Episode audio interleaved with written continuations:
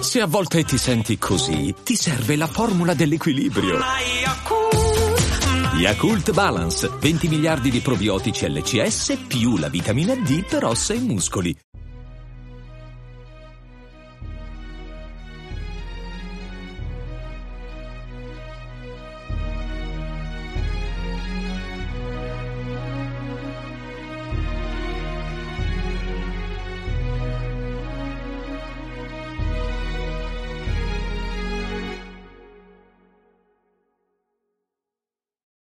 Ciao a tutti e benvenuti all'80° episodio di Pillole di Scienza.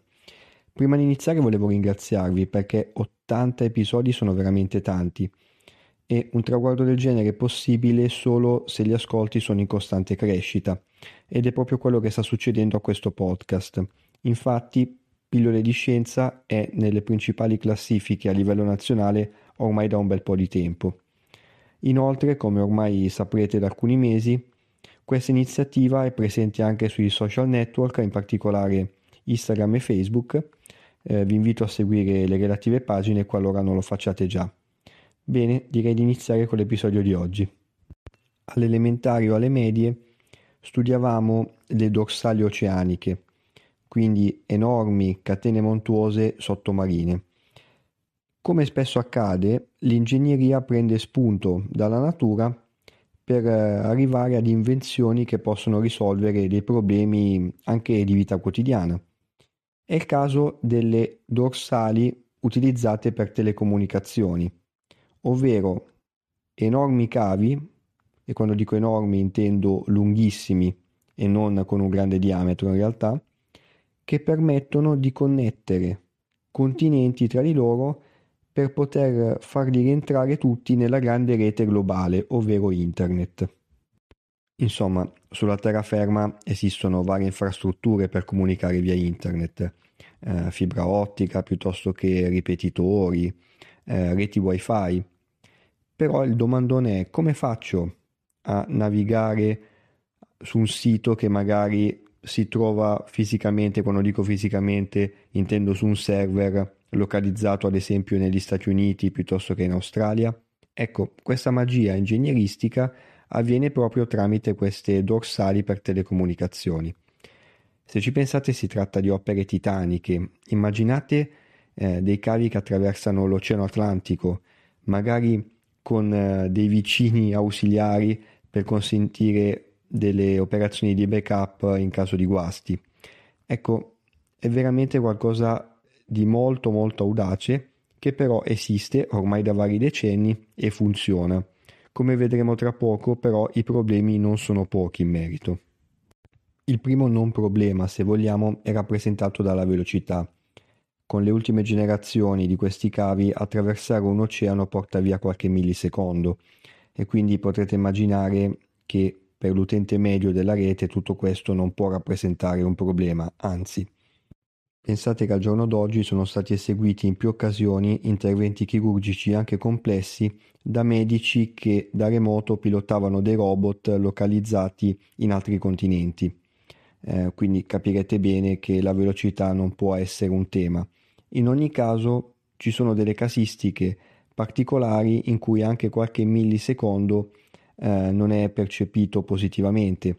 Penso ad esempio alla finanza.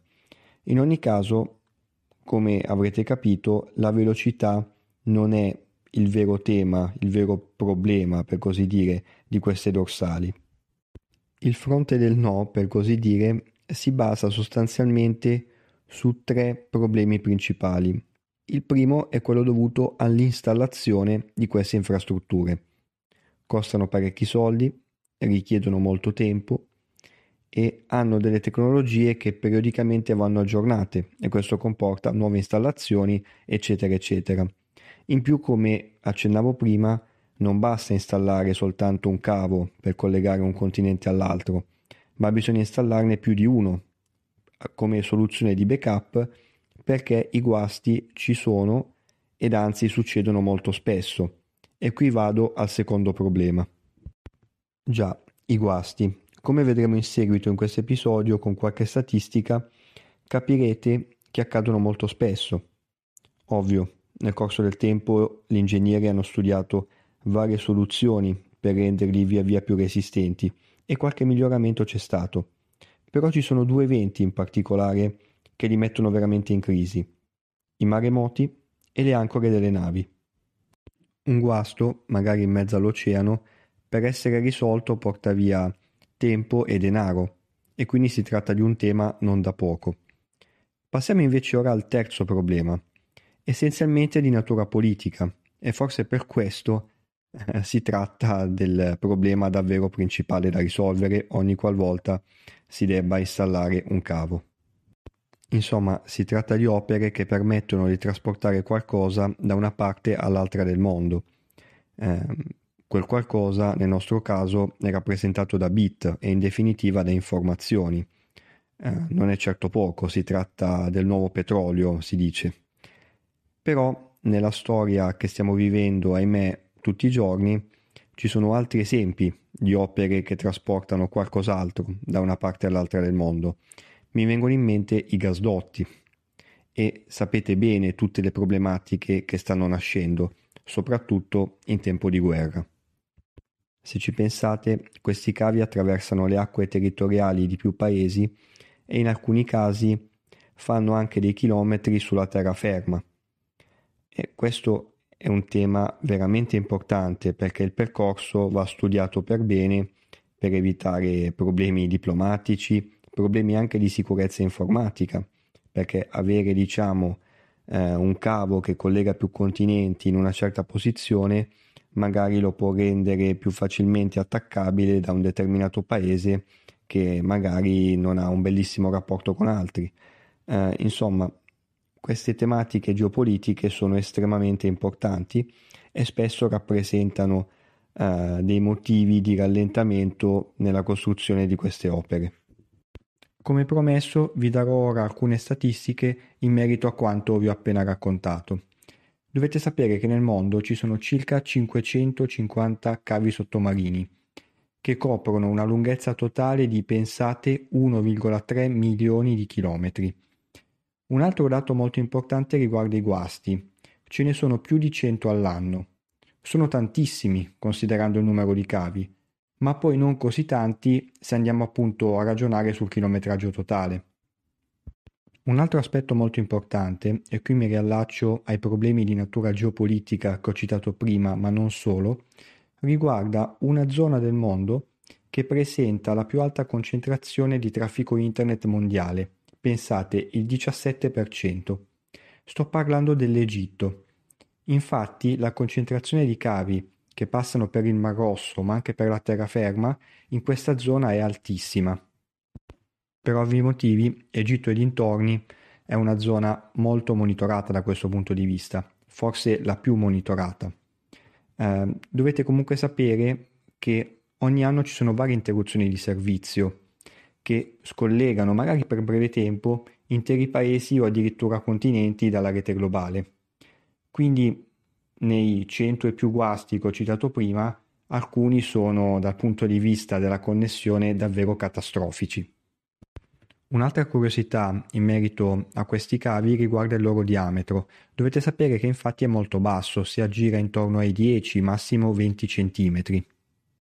Ok, detto tutto questo, non credo che nella vostra vita vorrete lavorare con questi cavi, perché lo scenario che vi ho presentato non è dei più semplici, insomma, mega installazioni, guasti frequenti, problemi geopolitici. Ovviamente si stanno studiando delle soluzioni alternative. Il primo approccio, più conservativo se vogliamo, riguarda la ricerca e successivo utilizzo di tecnologie via via sempre migliori, ma anche la scelta di percorsi più sicuri dal punto di vista geopolitico ed anche più brevi nel chilometraggio. Tutto questo, per quanto sensato, non risolve il problema alla base, cioè avere a che fare con milioni di chilometri di cavi da installare nuovamente, riparare e così via. Quindi il secondo approccio mira a rimuovere del tutto i cavi utilizzando tecnologie del tutto alternative. In tal senso è ovvio pensare subito ai satelliti. Elon Musk con la sua Starlink rappresenta una delle tecnologie più promettenti da questo punto di vista. C'è soltanto un piccolo problema. In realtà piccolo, come avrete immaginato, era ironico. I satelliti non riescono a coprire i volumi di trasferimento dati delle connessioni via cavo. Quindi al momento questa soluzione non è praticabile a livello globale per connettere dei continenti. Per adesso quindi dobbiamo tenerci delle connessioni col filo, aspettando tecnologie via via più raffinate e sempre migliori. Per concludere, come avrete intuito, questo tema dal punto di vista politico ma anche economico è molto molto sentito, quindi mi aspetto delle novità nei prossimi anni. Bene, anche questo episodio di Pillole di Scienza termina qui e vi aspetto come sempre numerosi per il prossimo. Ciao e a presto!